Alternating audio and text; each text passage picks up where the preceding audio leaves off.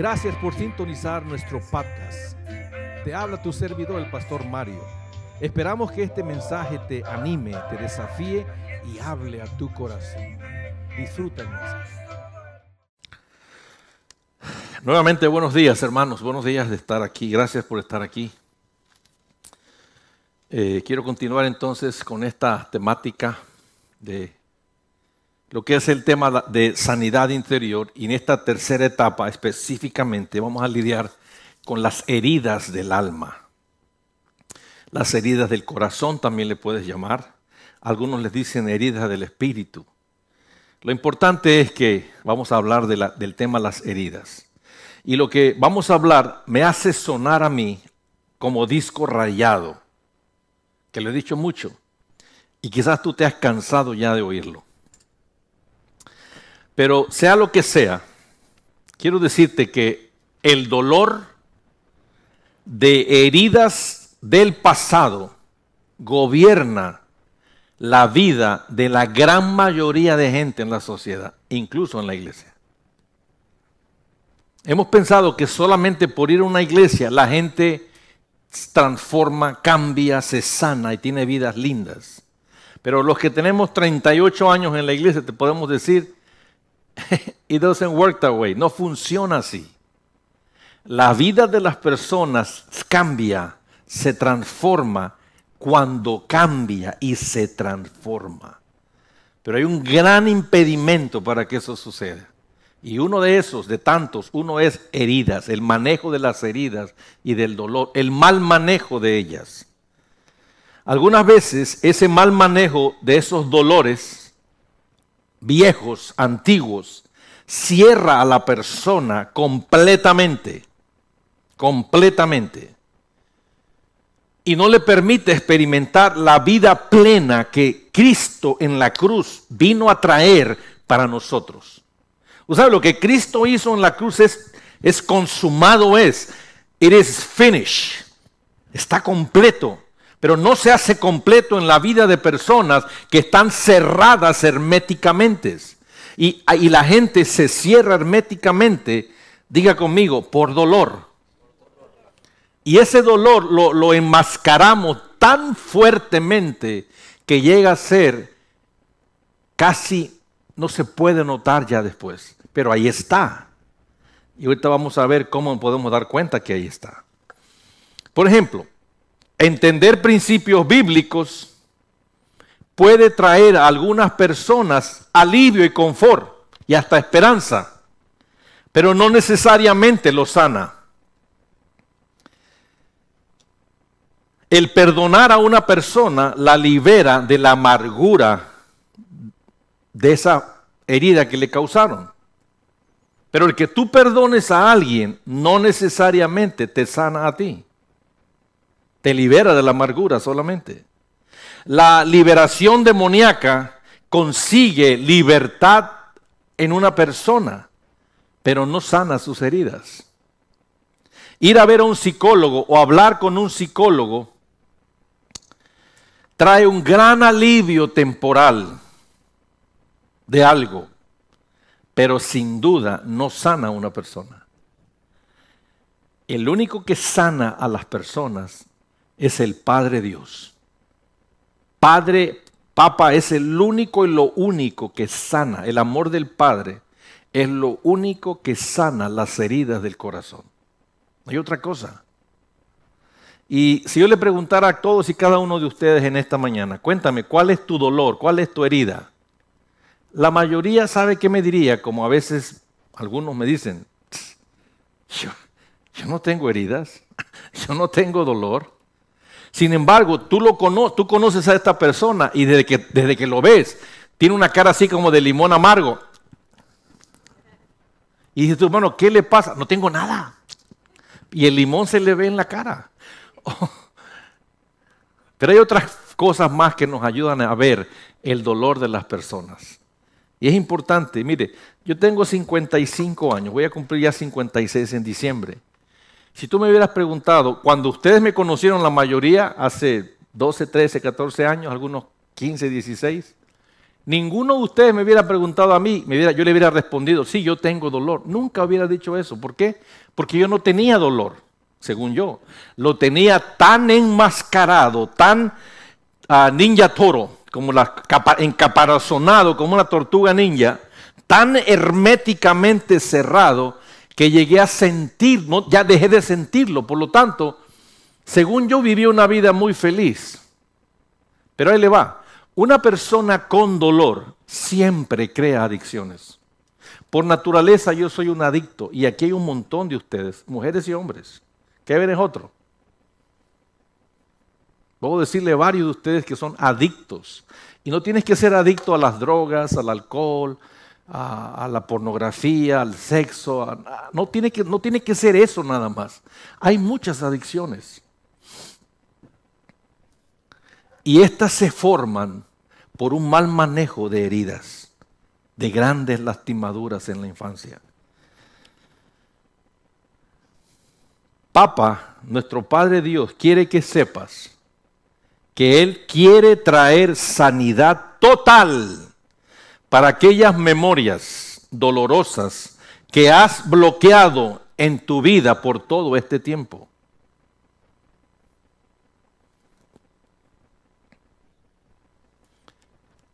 Y comienzo diciéndote en esta mañana, tú y yo tenemos una gran capacidad de resistir y de evitar lidiar con los asuntos profundos de nuestra alma. Ah, ¿Quién tiene más tiempo aquí que yo recuerde? Por ejemplo, dime tú, Marta, cuando estabas más jovencita, que eras una muchacha, ¿alguna vez tú me recuerdas haberme visto llorando cuando yo hablaba de mi mamá? antes. ¿Cuál es la última memoria que tienes de mí llorando hablando de mi mamá? Recientemente. What about you, Nelly? Yo no lloraba antes de eso. ¿Por qué? Porque no tenía dolor. ¿No lo tenía o lo tenía enmascarado? Obvio. Pero una vez que empecé a quitarle las, las, vendas y las vendas y dejé el dolor salir puro y natural como es, cada vez que él toco el tema de mi mamá, me pongo a llorar. Y la pregunta es ¿por qué? Si tengo edad suficiente, ya no debo sentir supuestamente. No, es que así Dios nos creó, con la habilidad de sentir, no con la habilidad de enmascarar, sino de sentir. Y, Dios quiere, mire, tenga cuidado cuando usted ora a Dios, Señor, dame más de ti. Señor, enséñame más de ti. Acércame más a ti. Yo quiero estar cerquita de ti. Cuidado, yo quiero experimentar tu amor líquido. Hermano, cállese la boca si no está hablando en serio, hermano, porque Dios se va a encargar de mostrártelo. Pero antes de mostrarte su amor, te va a mostrar primero tu desamor. O sea, tus heridas, tu dolor, y cuando te los muestra, no es para que llores, es para sanarte. Y esa sanidad te va a hacer fácilmente percibir en el ambiente donde quiera que estés el aroma, su presencia y sus moveres, fácilmente. Pero tanto dolor, tanta herida, tanta caparazón que tenemos, podemos ver un ciego a nuestro lado que recibe la vista en un momento. Y tú dices, ah, oh, how nice, ay, qué lindo. O sencillamente, wow, pasó junto a ti, pero no te pasó a ti. ¿Por qué? Tortuga ninja. Te, hacen, te has masqueraded. Tenemos una gran capacidad de resistir y evitar lidiar con asuntos profundos. Si oras que Dios te dé más de Él, si pides más cercanía a Él, cuidado. Dios se va a encargar de llevarte a ese lugar de cercanía, pero no va a poder llevarte con tus grandes secretos. Ya más, tendrán que ser expuestos. Tendrán que ser expuestos. Y ese es el problema que tienen muchas personas. Eh, hay un ejercicio que mi esposa y yo estamos haciendo donde diariamente hacemos un journal y escribimos y, marcamos algunas actitudes negativas y actitudes positivas. Todos los días. Todos los días. Y cada día tengo que responder. Son como 40 actitudes. tan, tan comunes como, por ejemplo, le falté el respeto a alguien. Cruz o palomita. Si le falté el respeto a alguien, cruz. Si no le falté el respeto a nadie, palomita. La otra opción es, fui respetuoso con los sentimientos de los demás. Hay otro, y, tú marcas ahí un montón. Te, te, puedo decir otras más, pero le va a tocar hacerlo usted el otro año, así que no se lo quiero adelantar. Pero otra más es una que se llama la enfermedad del trasero y la cabeza. Trasero y cabeza. Y la pregunta es, ¿tuviste tu cabeza donde está tu trasero o estaba tu trasero aquí y tu cabeza hace 30 años? Si la respuesta es sí, palomita, porque no tiene nada que hacer tu mente hace 30 años o hace 10 años o hace dos semanas, tu cabeza, tu mente tiene que estar donde estés tus pompis. Donde estás parado, ahí debe estar tu cabeza. Pero la gran mayoría está donde? Atrás y la gran mayoría está hacia adelante. ¿Cómo voy a pagar la renta? ¿Cómo voy a hacer el pago de la casa? No, donde esté tu cabeza, tu cuerpo, tus pompis, ahí debe estar tu cabecita. Y la respuesta es sí o no. Y ahí vamos por los días, todos los días, escribiendo, escribiendo, escribiendo. Este ejercicio nos ha ayudado a darnos cuenta cuán, cuánto how much we don't think about, about the things we think about. Cuánto no pensamos en aquellas cosas en las cuales siempre estamos pensando. No, nos damos cuenta, no, no somos, eh, no, no buscamos hacerlo a propósito, sencillamente nunca pensamos en aquellas cosas que estamos pensando. Pero es importante, si quieres caminar una, camino a la sanidad, camino a la integridad, camino a la intimidad con Dios, vas a tener que poner atención. Those things that you're, you're thinking about, you gotta think about. Those things that you are continuously thinking about, you gotta think about. Aquellas cosas que a menudo piensas, vas a tener que realmente pensar por qué estás pensando en ellas. Vamos a hablar de heridas. ¿Qué son las heridas del alma? O algunos dicen las heridas del espíritu también. ¿Qué son heridas del alma? Las heridas del alma son lastimaduras dentro de una persona. Son heridas profundas en el alma de una persona que son experimentadas solo por la persona. No son físicas, no se pueden ver, pero hay evidencias de que ahí están. Algunos síntomas de heridas profundas en el alma de una persona son, diga, ouch, son emociones no sanas. O sea, ¿se ha fijado que los niños en un ratito están riéndose, en otro están tirando reabetas o pegando de gritos así como hace ratito, o se revuelcan y se arrastran en el piso y en un segundo se alegran? No podemos juzgar que no son personas sanas porque están aprendiendo apenas. Pero imagínense a William, nunca he usado a William. Imagínense a William, y le hace William, presente. Imagínense a William que está un día sentadito ahí de repente, ¡ah! y empieza a hacer reabietas. Y me quiero ir, ya está muy largo el mensaje. ¡ah! Y después se calma. Y de repente digo una broma y se empieza a reír. Aleluya, amén. Y tú dices, oh, William, espérate, espérate.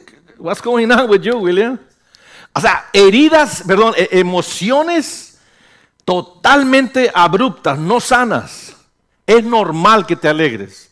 Es normal que te enojes. Es normal que a veces te pongas triste. Es normal que estés a veces eh, con peso acerca de situaciones. Pero no es normal que todas esas emociones que todos sentimos sean continuas, prolongadas y constantes. No puedes vivir siempre triste. No puedes vivir siempre alegre. ¿Cuántos les caen mal los alegres de toda la vida? Ay, cómo me repatean a mí esos. Que, para, que se levantan happy, mediodía happy, se acuestan happy, todo el día están happy. Y nunca jamás los has encontrado que no sea happy. Hasta que un día los encuentras y te das cuenta que was just fake, que era pura fingimiento, no era real. ¿Por qué? Porque nadie puede mantener un estado de ánimo continuo si es saludable. Saludablemente tenemos estados de ánimo diferentes. La clave es que no permanezcas en ellos mucho tiempo ni se estén dando vueltas a cada rato. O sea, dos días contento, dos días enojado, dos días triste, dos días deprimido, dos días preocupado y otra vez, y, el ciclo se repite. No, esos son, esos son emociones no sanas. Una persona que se comporta así lo que está experimentando, lo que está demostrando afuera es lo que está dentro. Ahí hay algo, ahí hay gato encerrado. Eh, otra manera que nos damos cuenta es, son los comportamientos raros y abruptos. Yo tenía de esos a veces y de repente, como estaba más joven, más, más joven y mis hijos estaban chicos, eh, me gustaba mucho salir de fin de semana, siempre salía. Y de repente un día, el jueves de noche, ¿sabes qué? Mañana vamos para Monterrey. Y ¡boom! El viernes agarramos para Monterrey.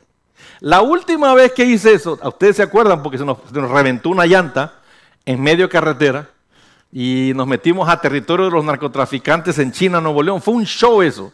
Y ahí dije yo, ¿sabes qué? Ya párale este guato de andar siempre que me vamos de fin de semana. Pero siempre andaba abruptamente, o sea, vámonos. O si había que hacer algo, pues no lo hacíamos. ¿Por qué? Porque son, son reacciones, comportamientos raros y abruptos.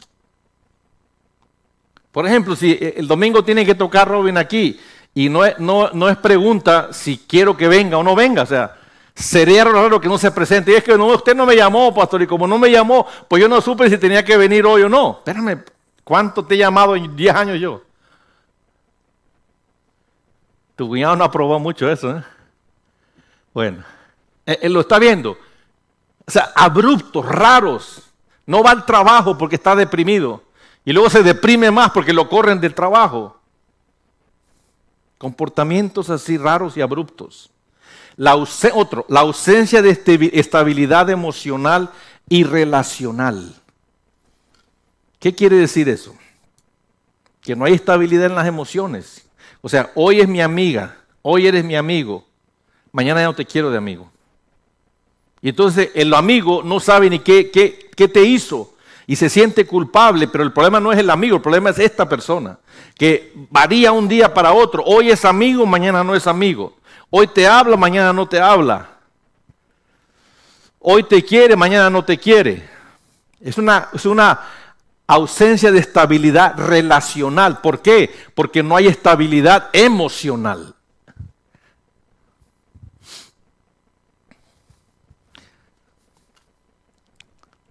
Maneras de pensar alarmantes. También te dice que la persona tiene dolores escondidos, heridas de alma. Maneras de pensar alarmantes. Mi esposa me recordó esta semana de alguien que conocimos en Chicago cuando vivíamos allá. Eh, ella, no me acuerdo qué era la razón, pero ella tuvo un baby y en el segundo bebé parece que no pudo recuperarse de esa famosa, eh, ¿cómo se llama?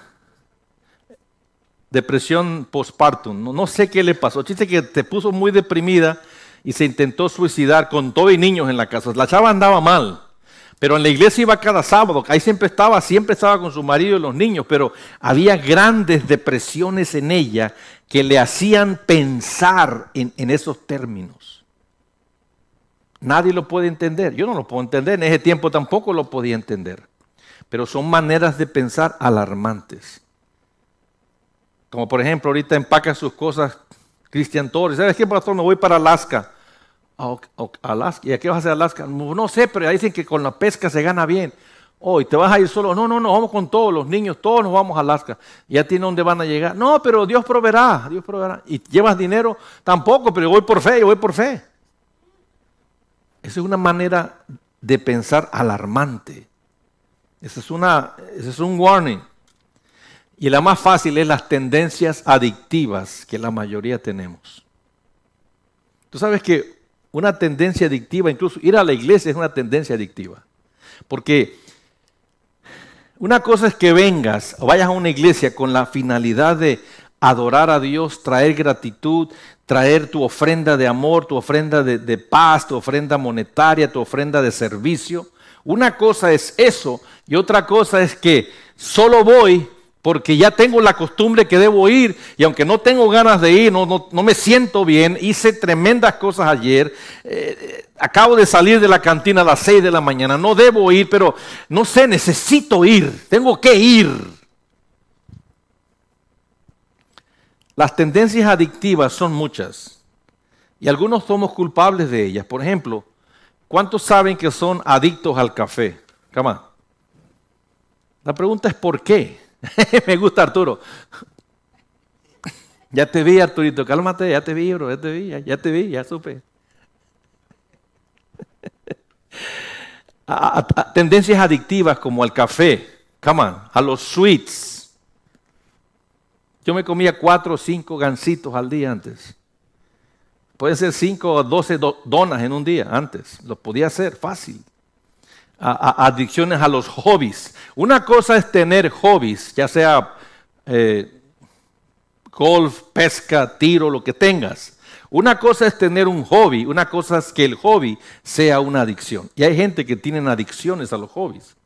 ¿Cómo sabes cuando es adictivo y no es por la frecuencia? Por la frecuencia. Eh, adicciones a la comida, muy comelones. Eh, una persona de mi tamaño se le puede comer un taco de donde sea, quizás medio taco de otro, está bien. Pero alguien de mi tamaño, comerse tres tacos, cuatro tacos, eso no es hambre, eso es adicción. Están los famosos gamers, hombres adultos o jóvenes que están adictos a los video games. ¿Alguno conoce uno así? Yo conozco varias gente que están adictos a los video games. ¿Qué es eso?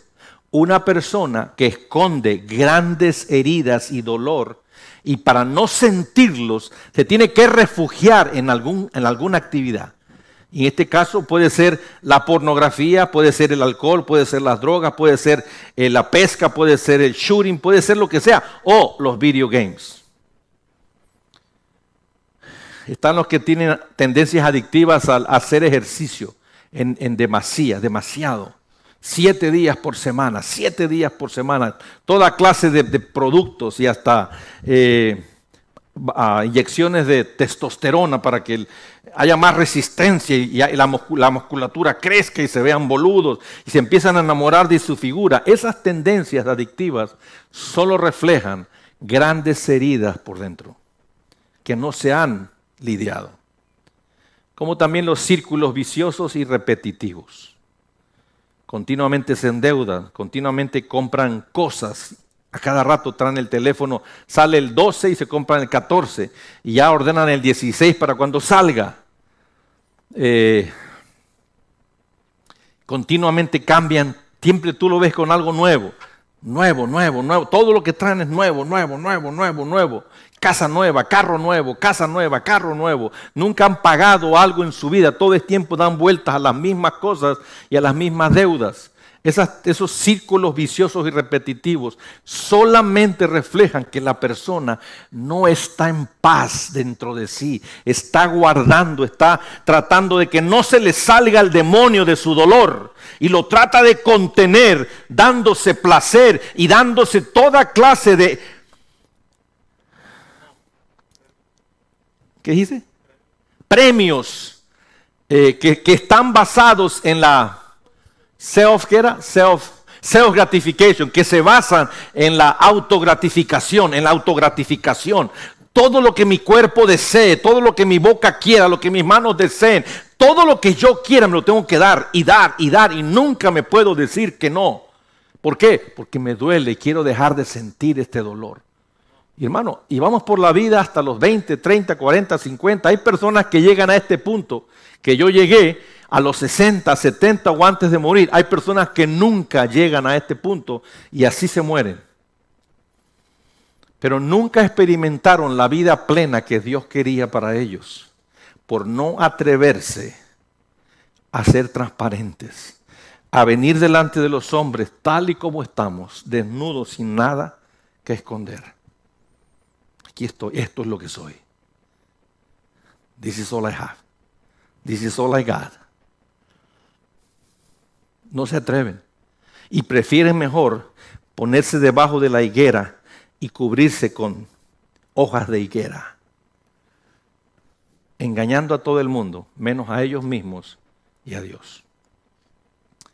A menudo estas heridas se manifiestan cuando alguien, una persona, la persona que lo lastimó o la situación que lo lastimó se vuelve a repetir. Por ejemplo, el pánico que experimentan personas de hablar en público, originado originalmente cuando estaba chiquito Juanito en casa, el día de su cumpleaños le dijeron que cantaban las mañanitas, cantaron, y el tío Benjamín le empieza el niño a hablar sus primeras palabras y el tío Benjamín se burla, lo critica y le dice, pareces un payaso y un menso, no sabes ni hablar en público. Y, el niño se siente, se cierra y de ahí le agarra pánico hablar en público. La próxima vez que le vuelven a pedir eso, cuando tiene 24 años, todo se pone paniqueado y no sabe cómo reaccionar por la herida original del tío Benjamín. Otro ejemplo es aquella muchacha o, hombre, muchacho, que experimentan abuso sexual temprano en su vida.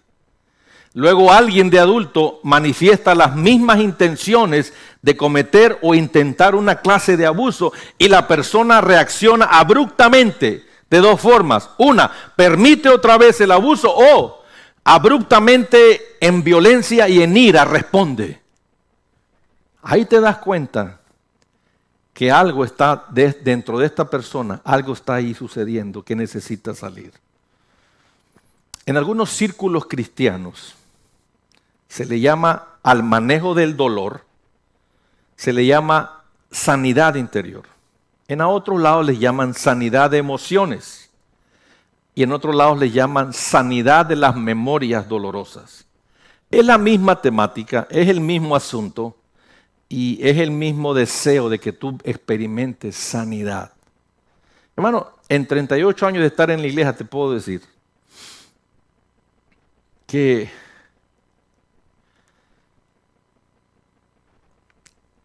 se siente muy agradable pero a la vez también nuevo y a la vez incómodo cuando no tengo carga.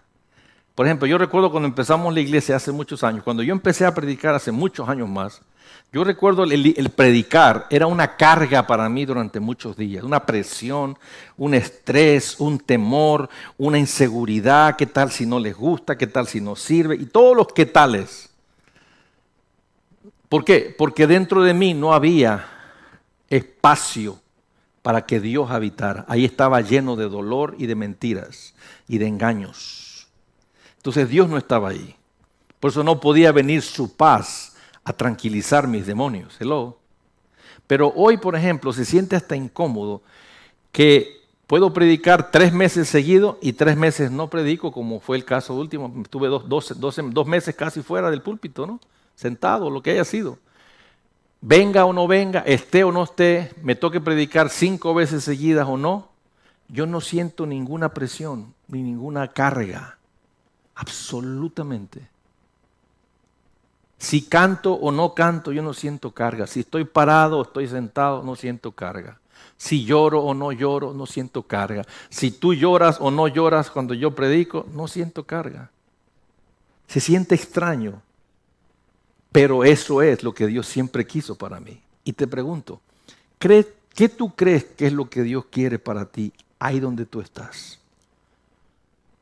Te puedo recordar, no hace mucho cuando dejé trabajar, Llega el lunes de mañana y entra otra vez esa presión, esa incomodidad de que vamos a un lugar que nos pagan bien para hacer un trabajo bien y hacemos nuestro mejor esfuerzo por hacerlo bien, pero dentro de nuestro corazón ni quiero ir, ni me gusta el trabajo, ni estoy contento. I'm always dreading. ¿Cómo se dice en español? Dreading. Estoy arrastrando los pies para ir. No quiero ir, pero sé que de eso comen mis hijos. Qué lindo es hacer un trabajo que I love it, me encanta hacer. Eh, yo lo podría hacer esto todos los días, dos veces al día o lo que fuera, y yo nunca me canso. Porque para esto Dios a mí me creó. Así me hizo. Entonces, no llegué a este punto de mi vida recién, hace mucho tiempo, fue hace poco tiempo. Yo te quiero invitar a que tú consideres abrirte completamente con tu Padre y sacar todas esas heridas que están ahí acumuladas que yo sé que están ahí, Dios sabe que están ahí, tú sabes que están ahí, pero no permites que nadie, nadie jamás se entere. ¿Cómo se relaciona esta temática de las heridas del alma con las otras hermanas que hemos estado hablando anteriormente en esta misma serie?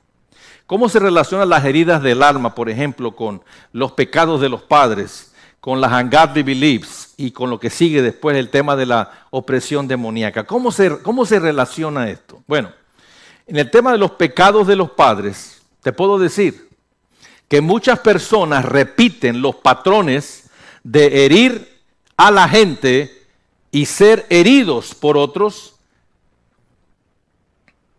de la misma manera que sus ancestros lo hicieron. De esa manera se relaciona, porque tendemos a hacer lo mismo que nos hicieron. ¿Cómo se relaciona con el tema de las ungodly beliefs o las creencias impías? De paso, los que estudiaron conmigo el tema de creencias impías o ungodly beliefs, te digo, la mayoría de nuestras ungodly beliefs, de nuestras creencias impías, la mayoría, el origen de ellas son heridas del alma. Porque te hirieron, torcidamente piensas ahora. Por ejemplo, cuando yo estaba jovencito, tú sabes, yo vi muchos muchachos llorar y muchachas llorar porque los novios las cortaban y ya no querían andar con ellos. Entonces, muchachos hacían en su corazón una ungodly belief, una creencia impía, donde decían, no, a la mujer no se le da todo el amor, todo el tiempo y toda la atención porque te hacen sufrir. Por lo tanto, dale poquito porque es bendito. Y entonces las relaciones de estos jóvenes con las muchachas siempre eran limitadas. Y ellos como hombres daban poco y las novias del otro lado decían, es que yo lo amo, le doy todo mi corazón, pero él casi no me da nada. ¿Qué será que le está pasando? Nada, mamita, lo que pasa es que ella desarrolló una ungodly belief, una creencia equivocada de que entre menos amor te dé, menos tú lo vas a lastimar. ¿Estamos aquí? ¿Sabe cuál es una, de las ungodly beliefs que la mayoría ha crecido con? Esta. Si trabajo duro, si le echo ganas, si tengo dos trabajos o tres trabajos, así salgo de pobre. y eso es una ungodly, eso es una mentira. Eso no es cierto. Absolutamente no es cierto. Porque si fuera cierto, entonces Donald Trump sería un hombre pobre. Y él no anda haciendo yarda, ni cortando pasto, ni haciendo carne, ni haciendo tacos, ni limpiando baños. Él está siempre sentado en su casa, en la oficina, en el teléfono. Físicamente no trabaja, sin embargo, dormido o despierto, sus millones se reproducen. Hello.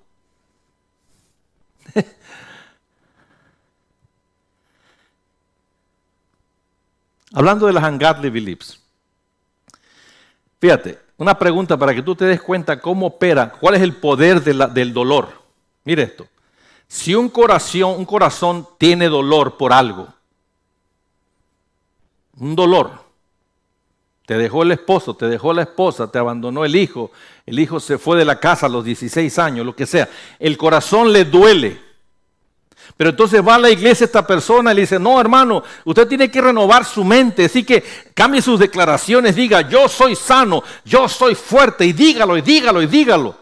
Y entonces la persona se la cree y dice, no, no, no, no me duele, yo soy fuerte, yo soy sano, yo soy victorioso. Y lo dice, y lo dice, y lo dice, y lo dice. Ya tres días después se siente bien, ah, qué bien. Y entonces se aparece el hijo que se había ido hace 16 años, se aparece y empiezan a discutir y le reclama, ¿por qué te fuiste? ¿Por qué te fuiste? Quédate esta vez y otra vez se vuelve a ir. Y entonces una pregunta, ¿quién crees que va a ganar aquí? ¿El dolor de su alma o su mente? Yo soy fuerte, yo soy sano, yo soy fuerte. ¿Quién gana aquí? El corazón gana otra vez. Y entonces aquí está el problema, el corazón gana, la herida gana. Y entonces toda esa repetidera que traía, ¿sabe lo que hace el corazón ahora? Lo tuerce y dice, ¿sabes qué? No vuelvas a decir eso, no seas hipócrita, eso no es verdad, eso no sirve, eso no funciona. Y lo que era una godly belief se convierte ahora en ungodly belief, porque ahora tú nunca te vuelves a atrever a hacer declaraciones por fe. Ahora declaras todo por corazón roto. No, ¿para qué me animo, pastor? Si luego me desanimo. ¿Para qué ahorro si luego me lo gasto? ¿Para qué trato de bajar de peso si luego lo recupero otra vez? Pierdo el peso y luego lo encuentro. I lost weight, great, but I found it again.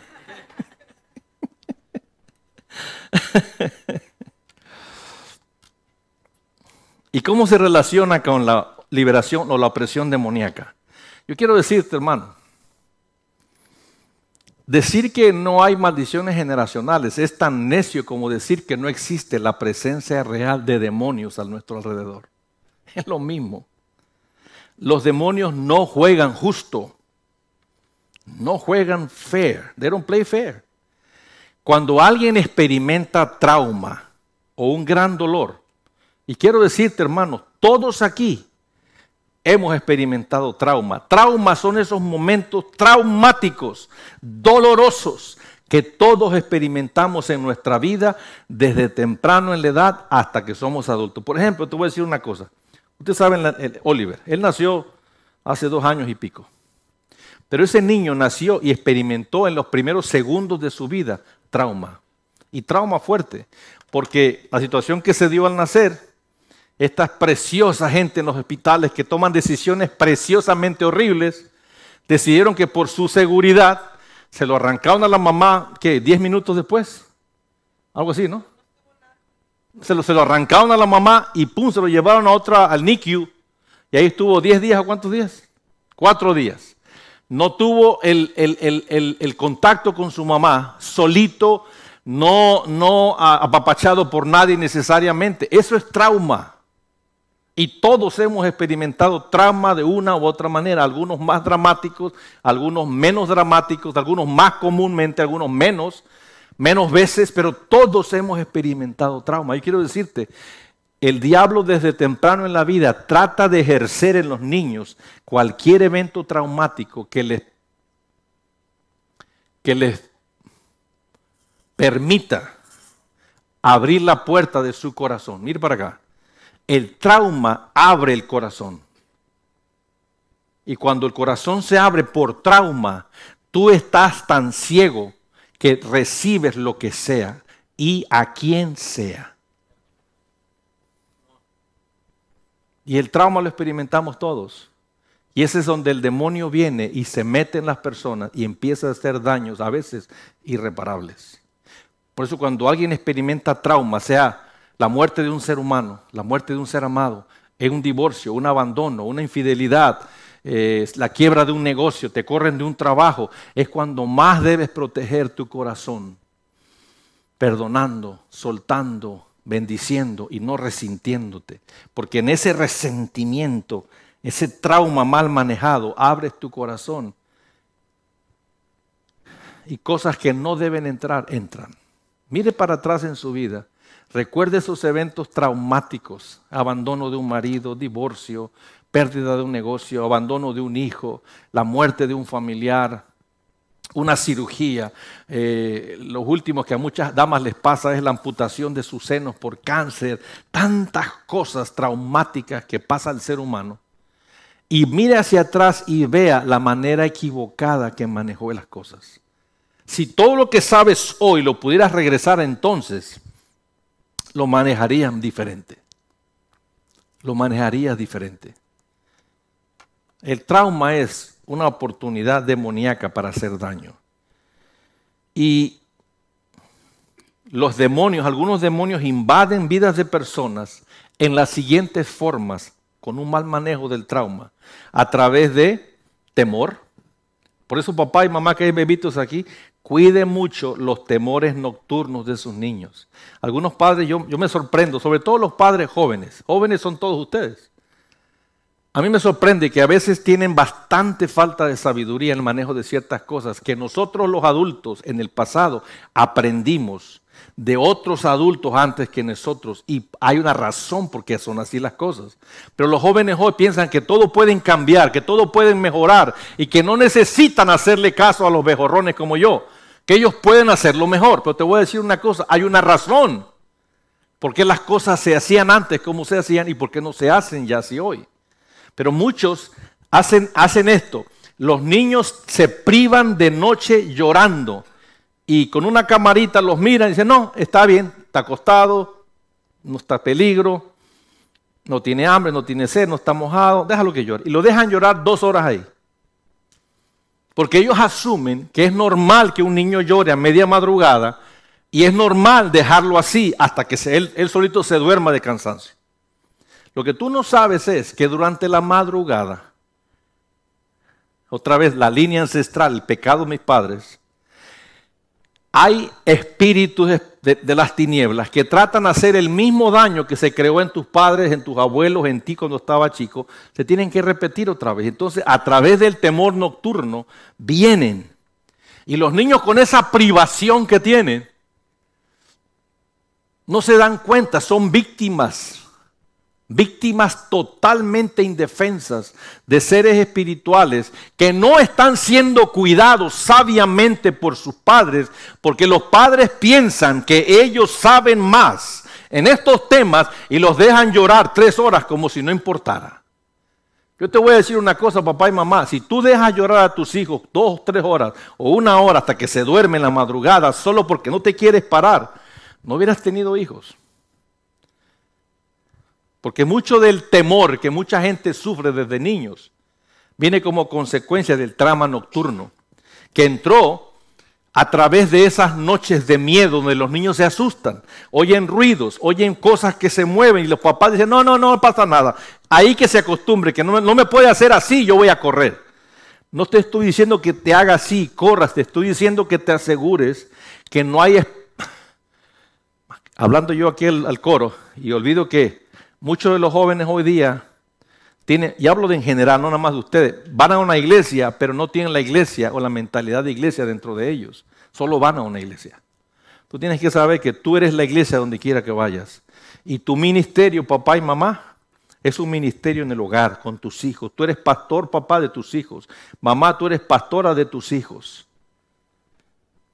Y asegúrate que si el niño va a llorar o la niña va a llorar, tú sepas de qué llora pero no le permitas que el trauma nocturno sea su regla común, porque temores entran, eh, espíritus de fracaso, espíritus de soledad, de vergüenza, control, rechazo, rebelión, depresión, entre otros, son todos los que están asociados a este tema de las heridas. Están asociados. Y escuche esto, los demonios amplifican, en inglés oye mejor, demons amplify the hurts, amplifican las heridas. Es como estas bocinas. Estas bocinas y este micrófono amplifica mi voz. Si yo me tapo el micrófono, usted me puede escuchar, ¿correcto? Pero me escucha mejor aquí. ¿Por qué? Porque estos aparatos amplifican mi voz. Igualmente, los demonios amplifican las heridas del alma al punto de voltear verdades, las hacen mentiras. Y mentiras las hacen verdades. En otras palabras, si tú dices, Brenda aquí Torres, dice que yo la herí y en la escala del 1 al 10 yo la herí un 3. Por lo que haya sido. Yo no sé ni de qué la herí, pero la herí. Me gusta cómo hace ella. ¿Cómo hiciste? Hizo así. I don't know. I don't know either. Pero yo la herí en la escala del 1 al 10 en un 3. Los demonios alrededor de ella la van a amplificar para que ella piense y sienta que la herí en términos de 9. Y entonces tanto lo van a amplificar que ella se cree que yo la herí un 9. Y así se va a quedar. Pero realmente fue un 3. O sea, era una herida de baby. Una herida entre, entre Alaya y, Oliver. Esa es una herida de uno o dos, de babies. Cualquiera, anybody can get over that. Pero una de nueve quizás no. Entonces, ese es el propósito del por qué los demonios amplifican heridas en las personas para bloquearnos y para causarnos conflictos unos con otros. En otras palabras, cuando alguien tenga un conflicto con alguien, tú pregúntate esto. ¿cuánto de lo que pasó entre esa persona y yo es real? Uno. Número dos, ¿cuánto es de mi propia añadidura? ¿Cuánto le estoy agregando yo realmente? Y número tres, ¿qué tipo de herida es? ¿Qué número tiene? Del 1 al 10. Realmente. Y si tú te dices, no, es como un 3, y entonces pregúntate, ¿y por qué me siento como que fue un 10? Entonces, si tú te das cuenta que esto está pasando, créame, hay demonios alrededor. ¿Qué palabra usé? Amplificando la herida. Y estas son las buenas noticias, hermano. Dios quiere sacarnos a ti y a mí de cualquier situación dolorosa donde estemos trabados. Diga conmigo, estemos trabados. Mire, usted me ha escuchado a mí decir que yo soy más o menos un, en, el tema emocional. Yo tengo la capacidad de manejar conflictos emocionales de un niño como de 5 a 6 años. Yo. Usted quizás no, porque usted es maduro, precioso y chulo, ¿verdad? Pero ese soy yo. ¿Por qué? Porque a esa edad mi mamá abandonó la casa y me dejó a mí solito ahí sin entender por qué se fue. Hasta el día de hoy no sé por qué se fue. Y yo me quedé trabado en mi habilidad de manejar el conflicto emocional de un niño de cinco años. Ahora, regreso hacia atrás y volteo este panorama hacia ti. ¿En qué edad tú estás trabado? Entonces, antes que tú te respondas, dígame, yo tengo una edad fisiológica de 55 años. Tengo una, eh, una, tengo una madurez de 55 años física. Tengo una madurez intelectual de 55 años. Quizás espiritual, quizás también, de una edad, de un hombre adulto. Pero en el tema de las emociones y el manejo de las emociones, es muy probable que tenga una edad de 5 años. ¿Te fijas la dicotomía, la gran diferencia de edades? O sea, que está predicando un niño de 5 años, pastor, hoy. No, está predicando en el tema espiritual. Yo hablo en el tema del manejo de las emociones. Ahora imagínense, yo tengo la habilidad de manejar las emociones, los conflictos emocionales de un niño de 5 años. Y imagínense el conflicto. Y mi esposa tiene la habilidad de manejar conflicto de una niña de 6, 7 años. Entonces, cuando ella y yo tenemos conflicto, ¿Cómo se pone eso? Dos chamacos peleándose como tontos. Hello. Ahora, yo sé que ninguno de ustedes les ha pasado así. None of you behave that way, right? Am right over there? ¿Estamos bien aquí? Oh, dijo calma. ¿Cómo andamos por acá? ¿Cómo andamos por allá, Vicente y Licea? ¿Andamos bien? Ok. andan, de, andan de vacaciones estos dos, así que Ve, por qué es importante esto, hermano. Dios no quiere que seamos así como estamos todos. Dios quiere que todos tengamos una madurez emocional, intelectual, espiritual y relacional de la misma edad. Hay cosas que tenemos que hacer para ir madurando al niño que se quedó trabado. Pero cada uno de nosotros está trabado en un punto de la vida en un punto de la vida. Yo como conozco la historia de muchos de ustedes, ahora puedo ver, yo conozco la historia de muchos de ustedes. La historia que yo no conocía era la mía, donde yo estaba trabado. Pero ahora ya sé. Y como ya sé la mía, más fácil me es saber cuál es la tuya. Pero así nada más le hago, le puedo decir que la gran mayoría de aquí no pasa de 18 años. Hasta mucho, ya esos son los más maduros. La gran mayoría está trabado en edades muy pequeñas. Y Dios quiere destrabarnos a nosotros de todos esos traumas y heridas de ese tiempo para hacernos personas integrales, íntegras, completas. ¿Estamos aquí? Entonces te repito, Dios quiere sacarnos de cualquier situación dolorosa donde estemos trabados y colocarnos en, diga conmigo, absoluta sanidad. Absoluta sanidad. ¿Dónde? Una experiencia dramática no nos quiebra, donde la muerte de un ser amado no nos queremos ir con él a la tumba, donde una mariposa que se para en tu hombro te hace llorar por ver la magnificencia de tu Creador Padre, mostrándote su amor al poner una mariposa en tu hombro y no quitarse por largo tiempo. Cuando llueve fuerte y ves el arco iris salir, puedes sentir esa maravillosa sensación de Dios hablándote, diciéndote en el arco iris: He aquí yo estoy con vosotros y este es mi pacto con la raza humana. Y lo puedes sentir y vibrar dentro de tu corazón. Eso es donde Dios quiere llevarnos, hermano. Que puedas tener la habilidad de smell coffee. Algunos de nosotros ni siquiera podemos oler café ya, mucho menos aroma de flores. ¿Por qué? Porque estamos tan trabados en el diario vivir y en el worrying, worrying, worrying, worrying, worrying, preocupándonos siempre de algo, siempre de todo y siempre de nada. Llegando a la noche a dormir sin poder dormir completamente y cuando ya la gente puede dormir son las 2 de la mañana para levantarse a las 5 y cuarto y volver al mecanismo de todos los días. ¿Estaré hablándole aquí a la gente equivocada o me está usted escuchando en esta mañana? Estamos aquí, hermano.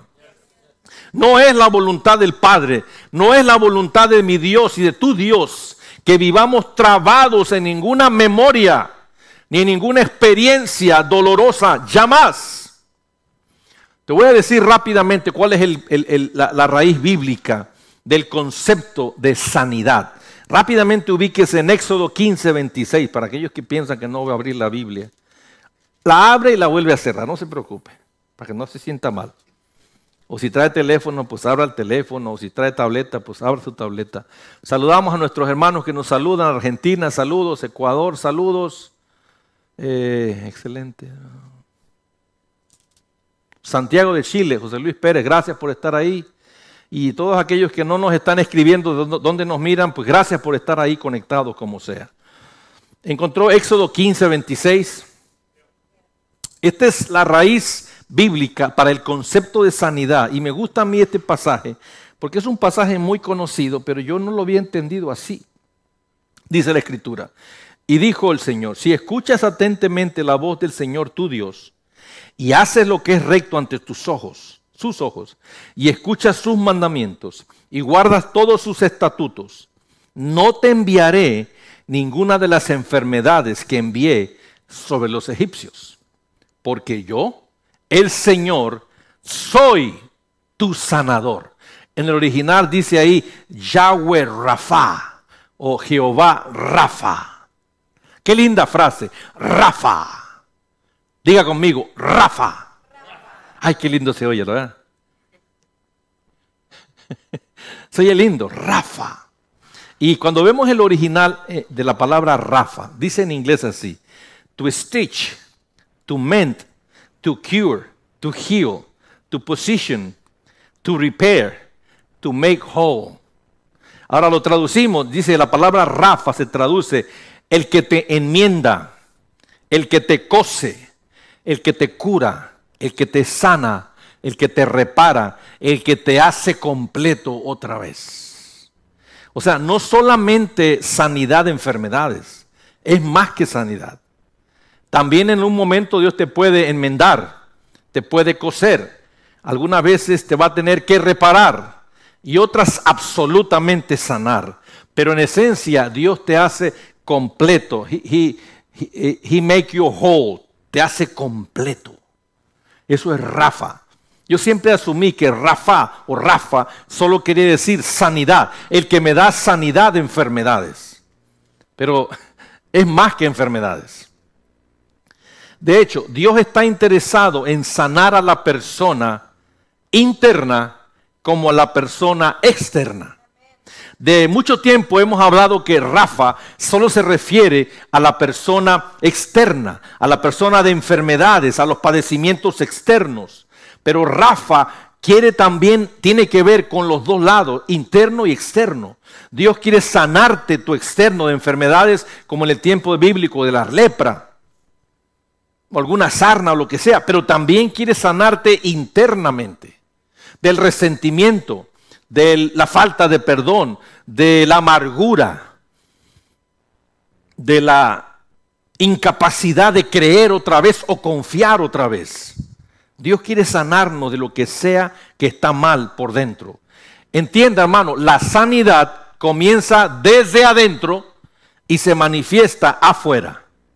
Todos estos años yo entendí, yo entendía a Rafa como una sanidad exterior que se manifestaba exterior y se quedaba en el exterior. Nunca asocié la sanidad interna con la externa hasta ahora. Y tiene mucha, mucha lógica en esto. Hay mucha gente hoy día tratando de sanar a personas a través de behavior modification. ¿Sabe que la iglesia, lo único que la iglesia cristiana hace hoy día, la mayoría es behavior modification? Solamente le hablamos a las personas de cómo modificar su comportamiento. Cuando hablo de eso me acuerdo de una hermana que no voy a decir su nombre, pero la estoy viendo en este momento aquí de frente a mí. No quiero identificarla directamente porque no quiero que se sienta mal, aunque ya la apunté como 10 veces. Pero cuando digo eso me acuerdo de la iglesia donde ellos asistían o la denominación que asistían.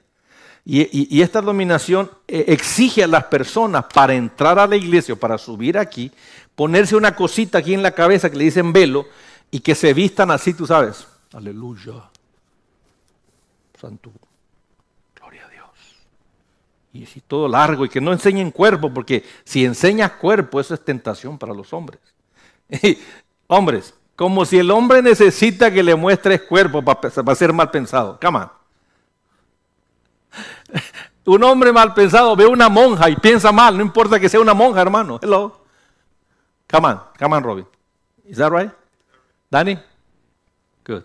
estamos, estamos aquí en sintonía.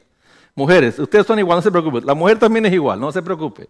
La mujer también tiene la habilidad de mal pensar. Pero anyway, ese no es el tema hoy.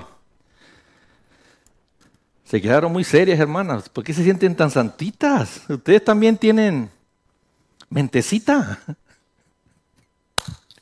Behavior modification. Hermano, no. Mira, ya no pongas música en el, radio del carro. Ya pon, la estación 96.9. Como yo que tengo eh, radio satelital, la de Sirius, pues yo pongo montones de estaciones, pero trato de oír fax o puedo escuchar de mil cosas, pero no voy a escuchar salsa porque eso, eso pervierte mi alma. Ese es behavior modification. No oigas música. Mejor pon la Biblia en los salmos hablada.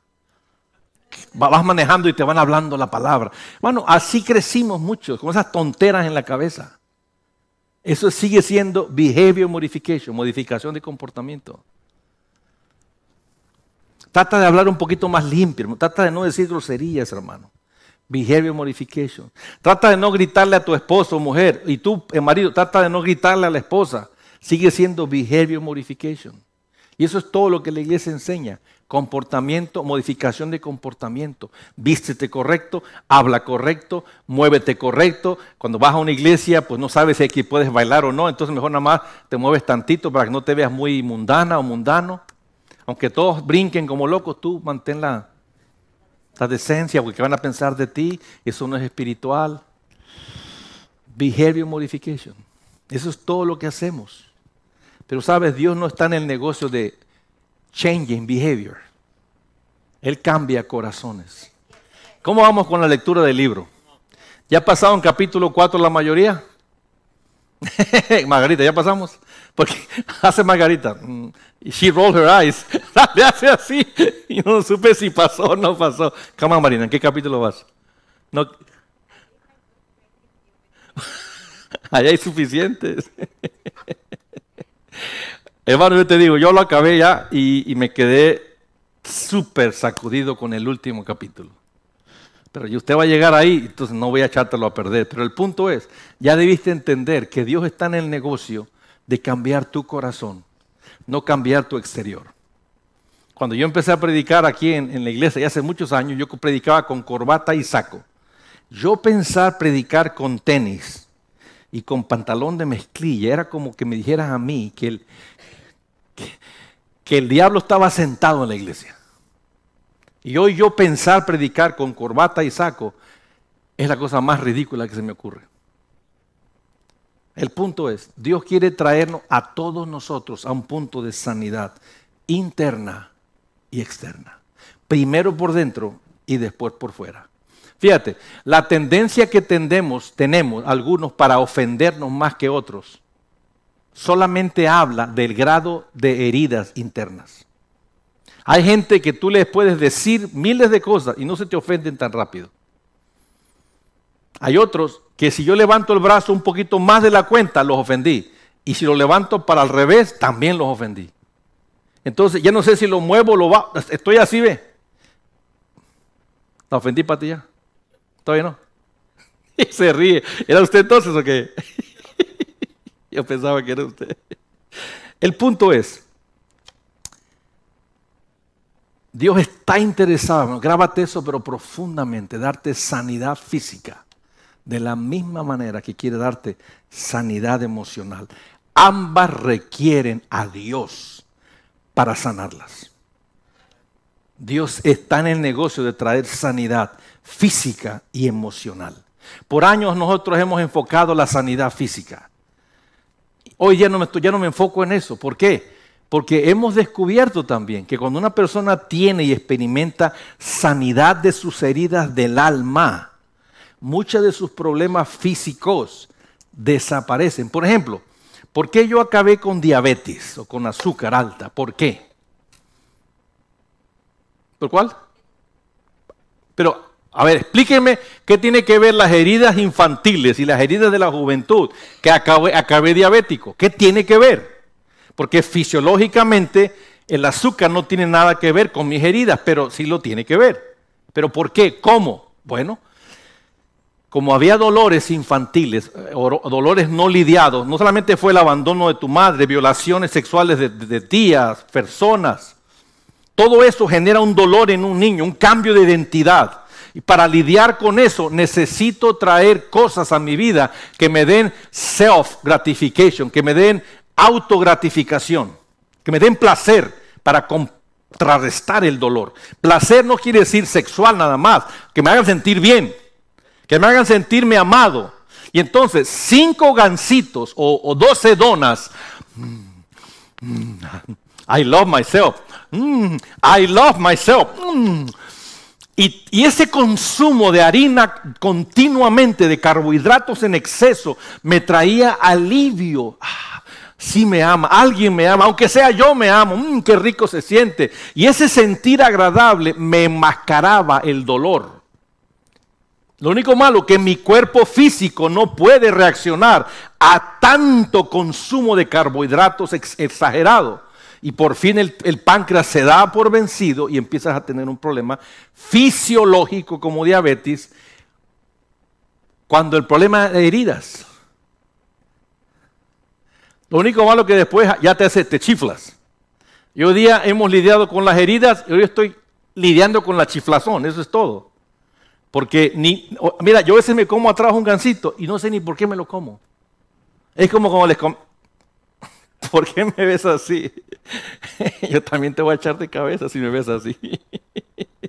Es como les conté lo de la cerveza en los restaurantes. Toda la vida yo ordenaba cerveza. Y, y no me gusta la onda, pero los ordenaba, me las tomaba. Y yo no quería cerveza. Hasta que paré de ordenar cerveza. No tomo cerveza ya casi en restaurantes. Y estoy igual con los gansitos. ¿Por qué me tomo los domingos, cada mañana, el domingo en la mañana, un gansito con el café y el desayuno? ¿Por qué? Ni estoy pensando en eso, no me levanté pensando en eso, pero se hacen patrones. ¿Me, está siguiendo, hermano? Ya se me perdió. Ok. Dios quiere darte sanidad física, sanidad emocional, porque ambas requieren, requieren a Dios para hacerlo. Eh, vamos hablando rápidamente y terminamos con esto. Dios sanando la persona interior. Te voy a leer algunos pasajes. Nada más escúchalo. Salmo 41.4, lo puedes apuntar, luego lo miras. Importante que lo veas después. 41.4 de Salmo dice, yo dije al Señor, ten piedad de mí, sana mi alma, porque contra ti he pecado. David le pide a Dios aquí que sane su alma enferma. ¿Enferma de qué? ¿O qué enfermó el alma del, del escritor del Salmo? Hello. Pecado cometido. Es decir, una vida de pecado abierta, abierta de pecado, causa heridas en la persona. Ahora, cuando usted me, cuando yo le digo una vida abierta de pecado, no esté pensando en sexual, por favor, porque en la iglesia somos muy lindos para todo asociarlo a lo sexual. Y menos, hay pecados más grandes que eso, si usted no lo sabía. Pero ahí te va, ¿qué es una vida abierta de pecado? Una vida de rebelión. ¿Cuántos conocen los rebeldes? Yo conozco un par de rebeldes. Rebeldes es que tú le dices, mira, así no es la cosa, así no va, por ahí no va. Ellos dicen, pues no me importa. Contra Dios me voy a levantar y contra el mundo entero, pero no me importa. Ese es un rebelde, es una vida abierta de pecado. Rebelión, resentimiento, amargura, falta de perdón. Esa es una vida abierta de pecado. Y todo eso causa heridas a las personas. David dice aquí, Señor, sana mi alma porque contra ti he pecado. Salmo 147, 3, por ejemplo, dice, sana a los quebrantados de corazón, de broken hearted, hearted, y venda sus heridas. ¿Quiénes son los quebrantados de corazón? Fíjate, un quebrant de broken hearted. ¿Quién es un, un quebrantado del corazón? La, la expresión en el original quiere decir eso. Son personas heridas en lo profundo de su ser. ¿Alguno de ustedes algún día ha estado quebrantado o ha estado broken hearted? ¿Cuándo fue la última vez, Marina? This week? This week. You, Brian? Years ago? Or recently? What did you do to Chelsea? For Chelsea? Before Chelsea. La hermana también levantó su mano. Todos hemos estado broken hearted. ¿Qué es la palabra en español? Quebrantados de corazón. Todos. Y cuando estamos quebrantados de corazón, dice la escritura, estamos heridos en lo profundo de nuestro ser. No es físico, es en lo profundo. Ahora, si tú fuiste esta semana, Marina, que te estabas broken hearted, how do you look so good right now? How, how do you get over so quick? ¿Y qué bueno? Okay. Pero algunas personas no se recuperan tan fácilmente. Les dura más. Dice el Salmo 147, Jehová sana a los quebrantados de corazón y venda sus heridas. Qué tremendo. Jeremías 31, 25 dice, porque yo he de satisfacer al alma cansada y he de saciar a toda alma atribulada. Aquí usa dos palabras interesantes, alma cansada y alma atribulada. Escuche esto. Estas dos frases en el original, ¿sabe qué implica? Alma cansada y alma atribulada implican, en el original, implican una condición mental o una condición emocional. E, e, entienda algo, hermano. La religión ha sido muy buena hablando de la salvación, hablando del pecado y hablando de las promesas de la vida futura. Pero muy mala lidiando y trayendo sanidad completa a los seres humanos. Y hemos hablado de sanidad en términos físicos, el exterior. Pero poco tiempo se ha gastado, en los últimos 40 años más que nunca antes, en la sanidad emocional. Ay, pastor, pero es que yo no estoy de acuerdo porque cuando uno viene a Cristo, Él, sana todo completamente, físico, espiritual, intelectual y nos hace nuevos completamente. ¿Y a qué, a qué escuela fuiste tú, hermano, que piensas así? No, no, así me enseñaron a mí, pues te enseñaron mal, papacito, no es cierto, porque si fuera cierto, no habría necesidad de iglesias, porque todos estarían sanos y serían al mundo entero a predicar el Evangelio y, y, discipulando gente que no tienen que andar juntándose en, en templos ya más, porque están completamente sanos. El hecho de que hay iglesias todavía cada vez más y más y más, con menos y menos gente, es que sigue la iglesia, la gente teniendo grandes enfermedades internas, emocionales, aunque estén en la iglesia porque no nos han enseñado a lidiar con estas cosas apropiadamente. Estamos aquí. Tercera, tercera de Juan dice 1.2, amado, ruego que seas prosperado en todo, así como prospera tu alma y que tengas buena salud. Estamos hasta aquí bien. Ya, ya vamos a acabar, ¿ok? No se preocupe.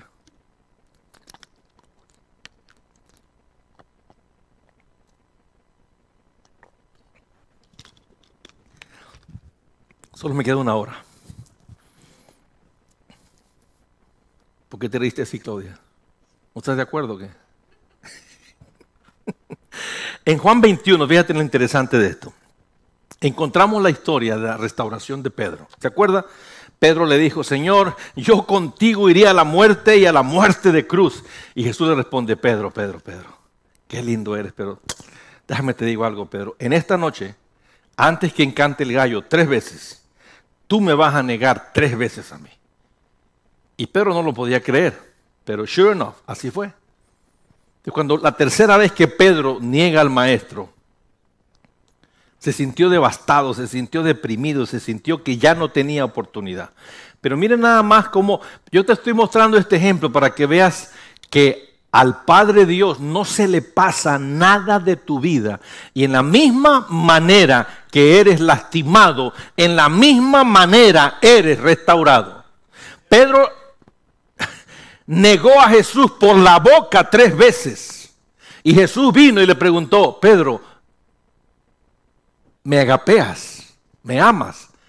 Y Pedro dijo, Señor, yo solo te fileo, apacienta mis ovejas. Pedro, ¿me agapeas? No, Señor, yo solo te fileo. Alimenta mis corderos. Tercera vez, Pedro, ¿me agapeas? Señor, tú sabes todo. Yo solo te fileo. Apacienta mis ovejas. ¿Qué quiso decir eso Jesús al hacerlo tres veces? Quiere decir que el mismo que Pedro traicionó fue el mismo que lo restauró.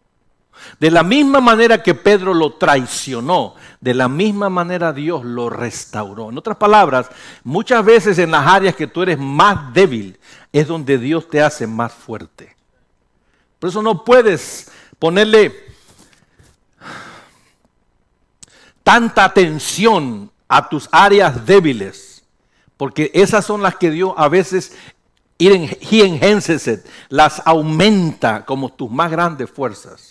Y Pedro fue restaurado exactamente con tres, eh, con, tres commandments, con tres mandamientos, con tres declaraciones. Apacienta mis ovejas. Cuida mis corderos. En otras palabras, Jesús le dio tres comisiones de la misma manera que él hizo tres negaciones lo está viendo. Entienda, Dios pone mucha atención a tus heridas, más de la que tú le pones a ellas. Tú las escondes, tú las guardas, tú las, las haces tortuga ninja, le pones eh, como las momias. ¿Se acuerdan que las momias las envolvían y luego que las envolvían les ponían un cucurucho ahí y luego que les ponen ese cucurucho duro, las metían en un cofre ahí en el tiempo de los egipcios y era un montón de cobertura sobre el cuerpo que cuando tú abrías una tumba, veías una cosa gigantesca así, por encima del cuerpo. Así hacemos nosotros con las heridas. Le vamos poniendo cobertura y cobertura y cobertura. Que llega un punto que la gente se hace inmune al dolor. Por eso es que no pueden ni sienten que deben hablar del tema ya más. Está bien que no quieras hablar del tema. El problema es que este escondedero que tienes crea comportamientos enfermos, actitudes enfermas, reacciones enfermas.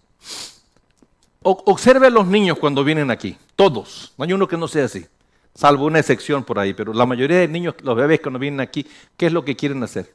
Se vienen para acá y se pegan a los otros niños. Y aquí están.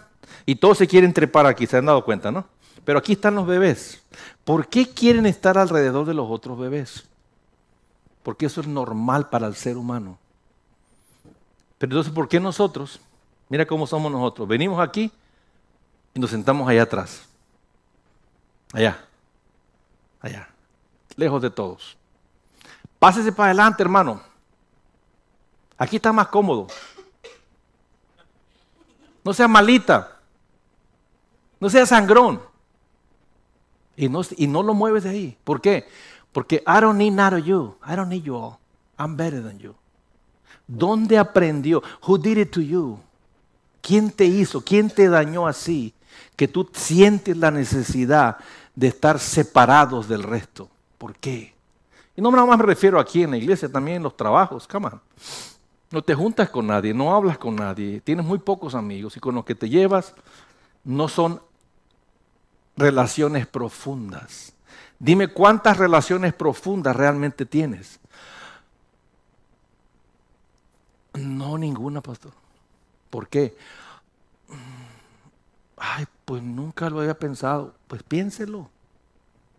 Una relación profunda es con la que puedes hablar corazón a corazón, con toda tranquilidad, con toda libertad, sin, sentirte amenazado ni juzgado. Y sabes, a veces no te atreves a hablar con los demás, no porque te van a juzgar o porque te van a tratar mal, es porque piensas con demasiado orgullo acerca de ti. O sea, eres muy orgulloso, es la verdad. Te crees mucho. Y tú piensas que nadie tiene las respuestas a tu problema o que nadie merece saber tu problema. Platicaba el otro día con Duncan, estábamos en un restaurante comiendo, antes que lo llevara yo a Corpus. Y no sé qué fue el tema, y le hice unas preguntas a él, que de paso me dijo que en estos años que no, no me había visto, notó el cambio en mi personalidad, ahora eres bastante más bold, me dice. Antes era más, yo siempre he sido bold, not as bold as you are, me dijo ahora. Digo, oh, good. Entonces le hice unas preguntas y se sacudió por lo profundo de la pregunta, queriendo saber la persona interna de él. Dijo, yo nunca había meditado en eso, de hecho nunca nadie me había preguntado eso. Y le dijo, oh, I guess, I guess you have that, that British, the, British pride, de que that's none of my business. Dice, well, I don't have the British pride, pero sin embargo, eso es parte del British pride, que la gente no nos pregunta cosas así. Pero dado que me lo preguntas, déjame te comparto. Y, se empezó a abrir, pero yo vi cómo le costaba trabajo hablar de esto. Yo, yo decía entre mí, pero ¿por qué a mí no me cuesta trabajo? Me dijo él, I don't know, me dice, but I'm going to have to read that book, me dijo, que tú me has hablado tanto. Porque ya me, ya me dio intriga de cómo, cómo yo me cuesta trabajo abrirme y a ti no. Tengo, entonces le pasé un libro y se aventó cuatro capítulos en dos noches. Y se llevó una copia. El punto es que te quiero decir. Nunca es tarde, hermano.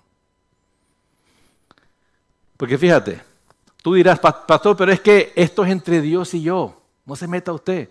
Y yo no me estoy metiendo en tu negocio. Aunque lo pueda hacer, aunque lo pueda hacer desde aquí. Pero ahí te va. Si tú tienes en tu corazón pedazos cerrados al ser humano, por ejemplo, los hijos, you guys, si usted tiene su corazón cerrado con su mamá, o con su papá, o con su tío, o con su hermano. Aquí no entras. Aquí no te dejo pasar.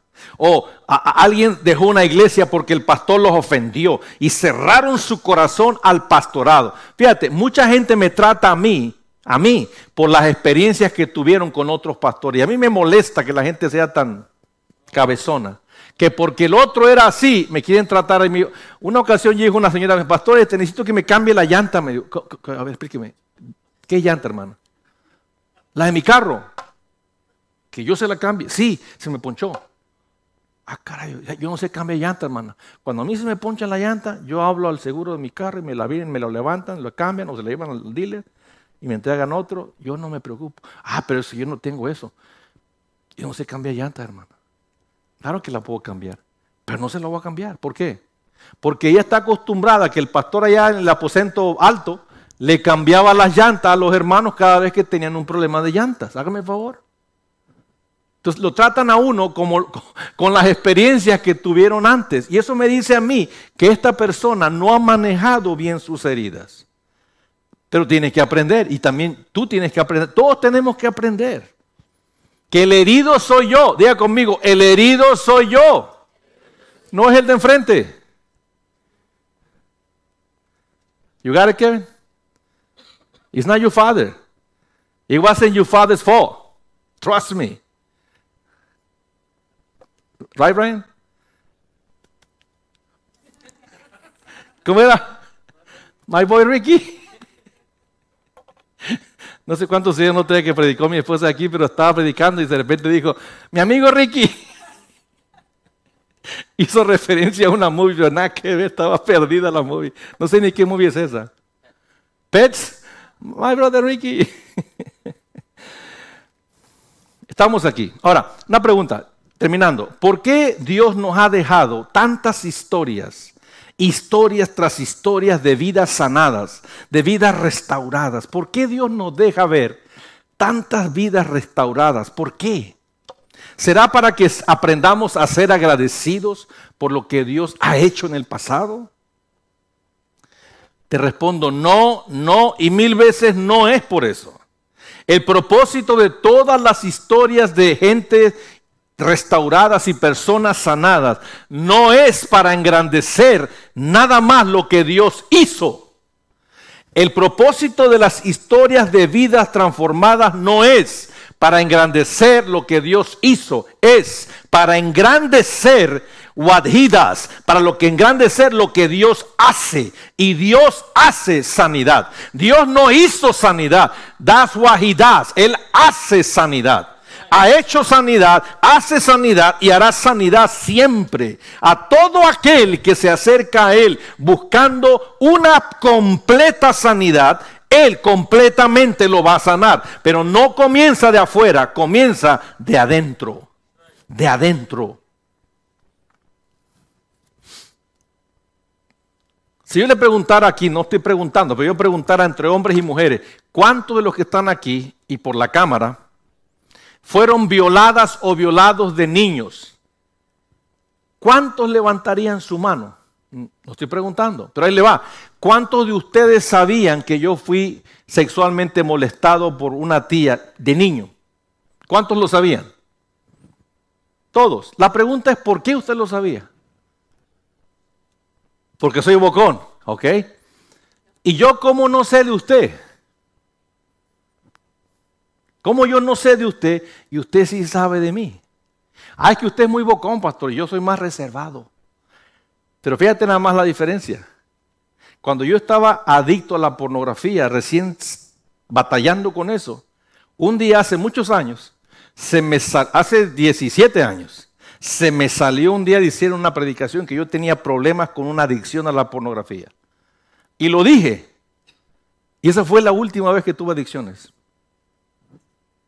Entonces descubrí el poder de la confesión, que te recomiendo que lo experimentes, porque la gran mayoría experimenta el poder del esconder, del tapar, del callarse.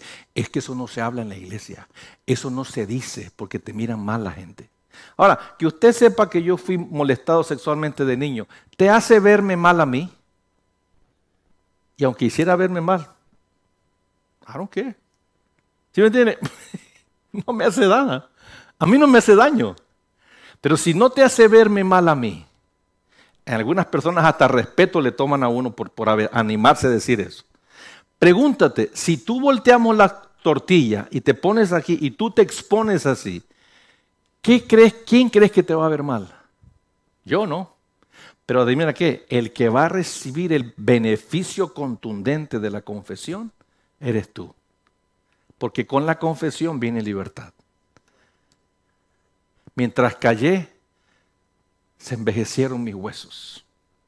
Mientras callé. Pero cuando lo sacas, se rejuvenecen mis huesos. ¿Mi qué? Mi corazón. Ayer le pregunté a mi esposa, no sé si me echó cuento o quiso ser nice conmigo, pero vamos a ver. ¿Cómo? Así, sí, aquí ya entre tú y yo. ¿Cómo qué me, como me calculas o qué? O sea, ¿cómo? ¿Qué edad me calculas? Me veo chamacón o chaburruco como Robin. Él se llamó a sí mismo un día chaborruco, no lo llamé yo. Y me dijo, no, te ves como 49, 49, 50. Ah, good, good, I'm good looking. El otro día no sé cuánto se acuerdan del pastor Leveo, no creo que lo conocieron ustedes, pero un pastor moreno de Corpus Christi. Lo, encontré con él el día que entregué a Duncan ahí en Corpus. Y entonces digo, pastor, you're looking good every time you look better. Dice, I look better, but you are a very, looking, very good looking man, me dice. y a nice comeback. E, el punto es, hay una, un efecto positivo en la salud, en el sentir de uno, en, el sentirse rejuvenecido, cuando logras vaciar tu alma de la basura guardada. Hay un efecto contrario cuando llenas tu vida de basura y no tienes la humildad para sacar esa basura guardada eventualmente la gente se envejece, se llena de tantas cosas. Y te animo a que consideres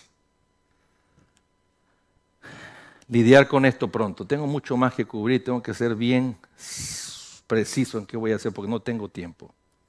Las heridas vienen por omisión y también por comisión. O sea, lo que te fue hecho y por lo que no te hicieron.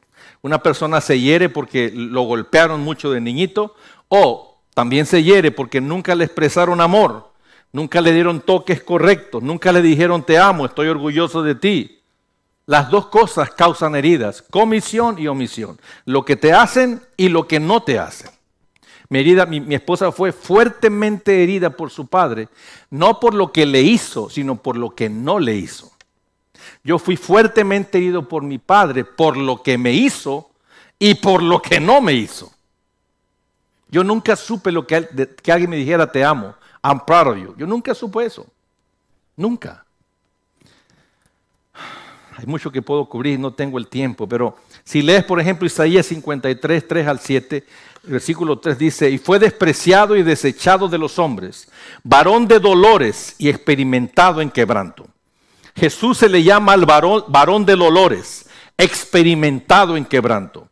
La palabra original en, en, la versión de la Biblia de New Living Translation dice, el hombre de dolores, conocedor del dolor más profundo. Así lo llama The New Living Translation. A Jesús, el hombre de dolores, conocedor del dolor más profundo. También dice ese pasaje que Él cargó nuestros dolores. Lo tuvimos por herido, molido por nuestras iniquidades. Léalo ahí en Isaías 53, 3 al 7. No tengo chance de leerlo ya. Pero ¿por qué dice que Él cargó nuestros dolores? ¿Por qué? Porque Dios sabía y Dios sabe que tú ibas a tener dolores. Y Dios sabe que tú tienes dolores. Por eso Él cargó tus dolores. Por su llaga fuimos sanados. Dios conoce el corazón humano mejor que nosotros. Y Dios sabe, diga conmigo, Dios sabe, hermano, que hemos sido heridos, aunque hoy no lo sintamos ya. Pero las heridas están ahí. Si hay, if you have the fruit You have the root. Si tienes el fruto de una herida, es porque tienes la herida dentro de ti. Ahí le va. Un fruto de una persona herida es este. Cuando, cuando tiene una interacción con otro socialmente, no se acerca a la gente, se, se va de lejos. Y, y, va hasta extremos para salirse de la iglesia, pero para no toparse. Mire, si hubiera una salida por aquí o por aquí, algunos saldrían por aquí para evitar pasar por ahí. ¿Por qué? Porque no quiero que me estén saludando y tocando. Ay, no, no, no. Este comportamiento es un comportamiento de heridas. Ese es uno. Y you have the fruit. Si tienes el fruto, you have the root. Tienes la raíz de una herida. Y Dios sabe que hemos sido heridos la mayoría, aunque ya no lo sintamos. Por ejemplo, ya les he dicho muchas veces, y creo que está viéndonos por internet ahorita, Lisset. A mí Lisset siempre me confunde mucho. Porque aunque ella es una persona super nice, usted la conoce perfectamente, Lisset es super nice con todo mundo. Hay dos solo explicaciones que yo tengo para ese comportamiento. Dos solamente hay. O es realmente, genuinamente super nice, o es super fake. I don't know. Pero todo parece ser que es super nice. Pero ella tiene muchas razones para estar totalmente twisted around. Bastantes. Y sin embargo, se mira más saludable que muchos. Pero ¿sabes lo interesante? Eso es la apariencia. Todos nosotros tenemos cosas underneath que si todos las supiéramos o las sacáramos a la superficie, otra persona te convertirías. Porque sabes, cuando tú tienes secretos que te causan vergüenza, serios, actúas por vergüenza de una manera, porque te da vergüenza actuar de la forma que realmente eres. Y como no quiero que me vean de esa forma, actúo así. How you doing? How you doing? Cinco minutos después, how you doing? Are you doing all right? How you doing, Wendy? How you doing? All right? How you doing? Y todo el tiempo eres una mazorca. How you doing? Pero yo no soy así. Pero si me vieras como soy, me da vergüenza que no me aceptes. Entonces mejor, how you doing? How you doing? Mil veces después, how you doing? I'm faking it. E, e, estamos.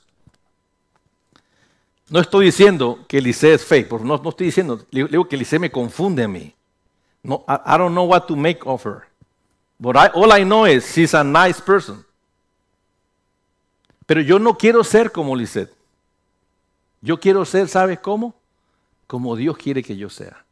Hay ejemplos que tengo a mi alrededor que me gustaría ser como algunas personas. Me gustaría, pero yo no creo que un modelo como el mío, así, quepa en el modelo de Wendy. Por ejemplo, imagínense yo como Wendy. Wendy es el alma de una fiesta. Y yo soy lo opuesto al alma de una fiesta. Yo llego a la fiesta y se amarga. La pago. Y Wendy la aprende. E, e, el punto es, yo quiero ser como Dios quiere que yo sea. Y yo quiero que tú seas como Dios quiere que tú seas. Pero que ambos estemos cómodos con quien somos. Y no nos compitamos ni nos veamos mal uno al otro, sino lo contrario, entendamos. Yo necesito a mi lado a Wendy. Y aunque no lo quiera aceptar, Wendy me necesita a, a su lado también.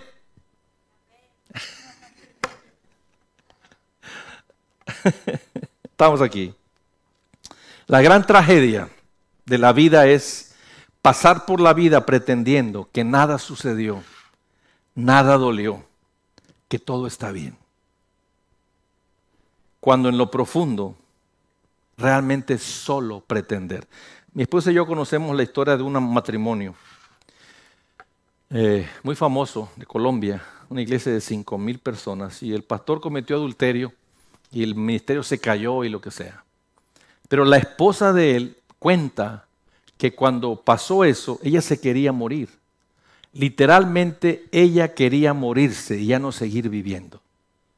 Y cuando yo escuché su testimonio de ella, dije, pero es que eso es normal, o sea, todo mundo que experimenta algo así quiere morirse. Otros, otros han dicho, cuando se murió un ser amado, te contaba Claudia, ¿no? Otra Claudia, Claudia, de, de Miami, te contó que cuando su marido murió de COVID, ella se quería meter en el hueco cuando lo enterraron, del dolor que sabía que no lo iba a resistir y se quería echar de cabeza con él. Entonces, cuando yo veo esos ejemplos, veo gente con emociones saludables, que están experimentando dolores fuertes, y ese es el sentir normal. Pero entonces lo comparo con personas a mi alrededor que he conocido con emociones no saludables,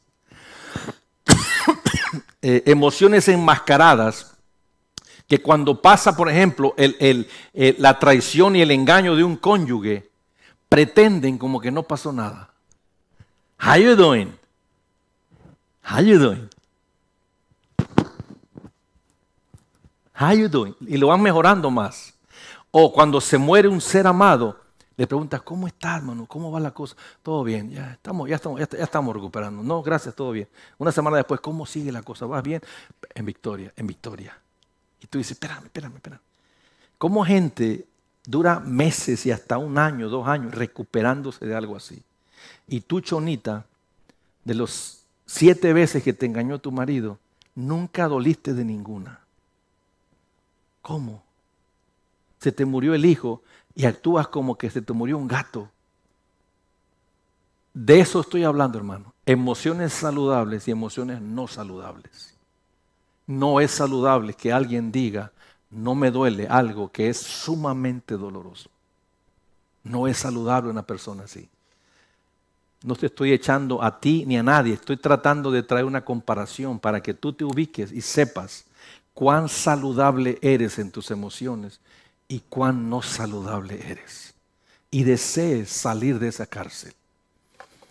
Póngame la gráfica, por favor, si es tan amable. Rápidamente comparto esto y terminamos. Hijo, no se va a alcanzar ver, no se va a alcanzar a ver, ¿verdad? ¿La ven? Nada más leemos. Situaciones en la vida, por el lado izquierdo, que causan cierto tipo de heridas o cierto tipo de sentimientos. Está muy lejos para mí, pero ustedes véanlo ahí si quieren. Yo les leo de aquí. Por ejemplo, la muerte de un ser amado es una situación de vida que por naturaleza debe generar un sentimiento o una herida en la persona que queda de soledad. El divorcio es una situación de vida que causa en las personas divorciadas dos elementos muy serios. Número uno, en general otros más, pero estos son los principales. Genera rechazo en la persona y, y eventualmente autorrechazo. Aborto. Cuando una persona comete aborto, le da un sentido de pérdida en general y un sentido de culpabilidad crónico de por vida. Siempre se sienten culpables. Eh, el caso de abuso. Hay muchos tipos de abuso. El abuso en general causa odio en la persona. Pero cuando es físico, causa miedo. Cuando es emocional, causa en la persona culpa. Cuando es sexual, causa en la persona deseos de revancha. Cuando es un abuso verbal, causa en la persona un auto-odio. ¿Lo está viendo? Por ejemplo, memorias de guerra. La gente que va a la guerra. La gente se, siente abandonado. Me faltó una palabra ahí. Y culpabilidad. Discapacidad o handicap. Esto genera en la persona que sufre discapacidad rechazo. Se sienten rechazados y genera autorrechazo. Pérdida de un empleo genera en las personas depresión en general, pero también un sentido de failure, que no está ahí. Me pasó. Gente que tiene accidentes o experimenta accidentes, genera en ellos frustraciones y temores, porque después no quieren agarrar un carro ya se vuelven muy chocantes, o sea que chocan muy seguido. Cuando alguien tiene fracaso, ya sea que un fracaso matrimonial, laboral o de negocio, generan las personas un profundo sentido de pérdida de esperanza. El no tener hijos causa vergüenza. El tener muchos hijos causa culpa y frustración.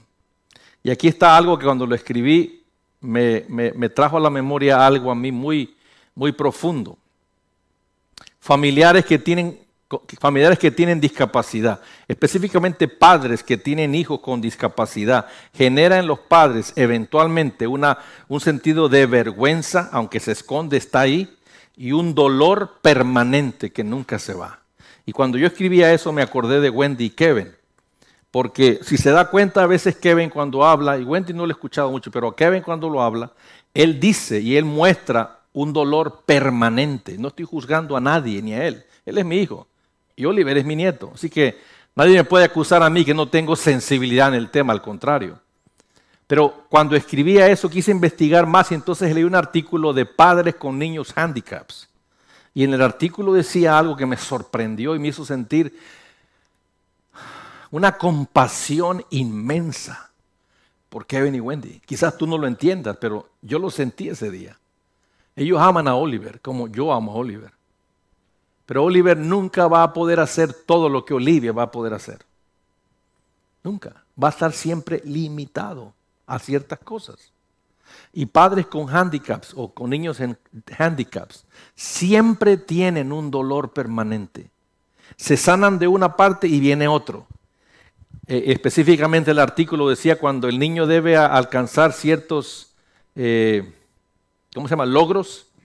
Y lo tenía que alcanzar en el, año 4, por ejemplo, pero él lo logra en el año 8 y cuando ya lo logra dice el padre, ay, ya lo logró, pero entonces se dan cuenta que la meta del 5, del 6 y del 7 aún faltan. Y entonces es otro dolor ahora porque está atrasado y siempre es un dolor permanente, permanente, permanente.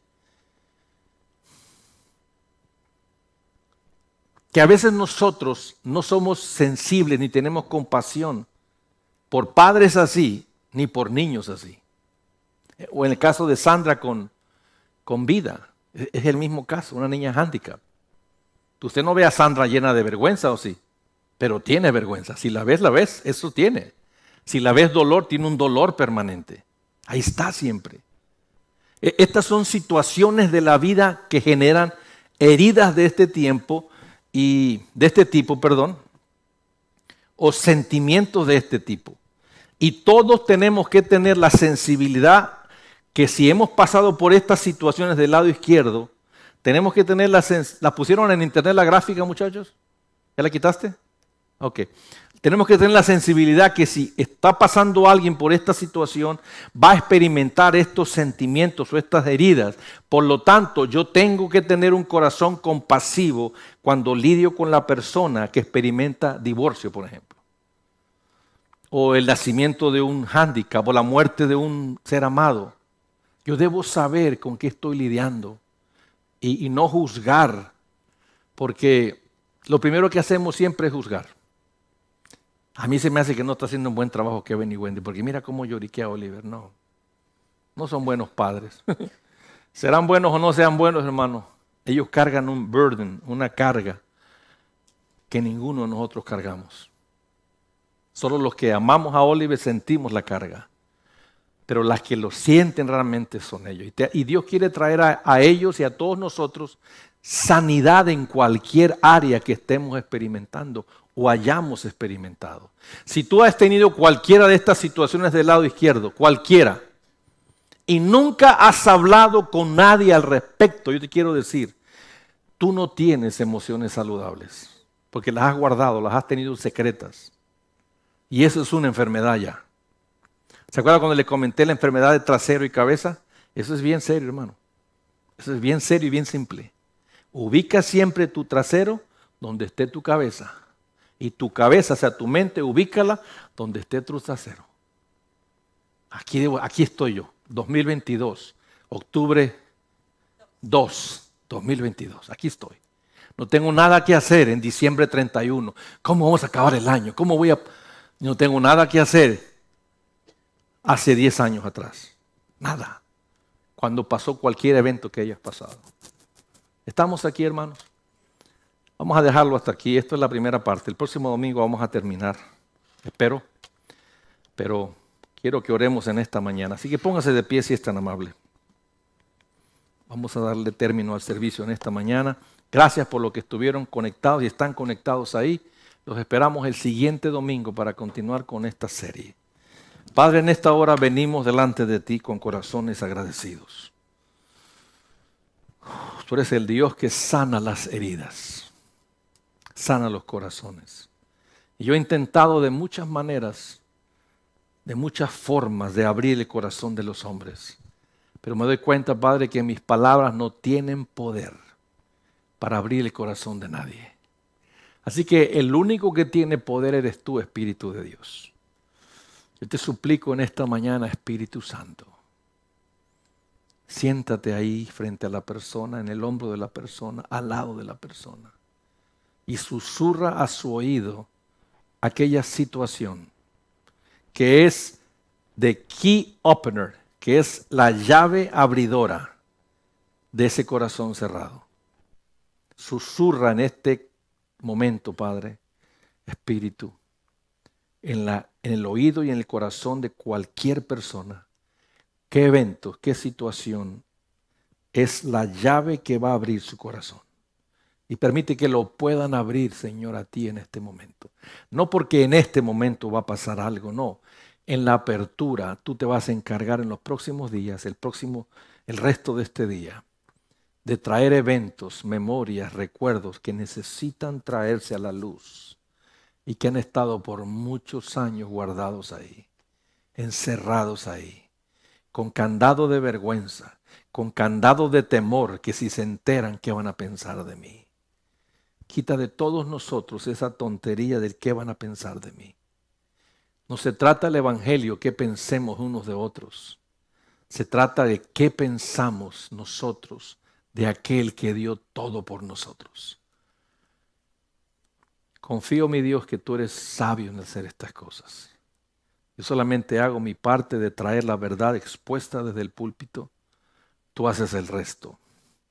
Y te suplico en el nombre de Jesús, Padre, tu Espíritu Santo lo puede hacer. Espíritu Santo, susurra en las mentes, en los corazones, eventos, situaciones que deben ser traídos a la luz. Lo que tú quieres hacer es traer luz a las tinieblas, luz a las tinieblas que están dentro de nosotros. Y permite, Padre, que seamos valientes decididos a ya no permanecer ya más en la tierra del silencio. Y como cantábamos hoy esa canción, cántalo a las hijas, cántalo a los hijos, que podamos cantarlo a las naciones y a las generaciones. Testificar de lo que algún día fue, lo que tú hiciste y lo que haces hoy. Es en el nombre de Jesús que oro estas cosas, Padre, confiando que no solamente respondes, sino que operas, porque ese es tu corazón, mi Dios. Tú quieres traer Rafa, tú eres Jehová Rafa, Jehová que sana, el Dios que enmienda, el Dios que remienda y el Dios que hace completo a las personas. Amén. Da un aplauso al Señor en esta mañana, hermanos.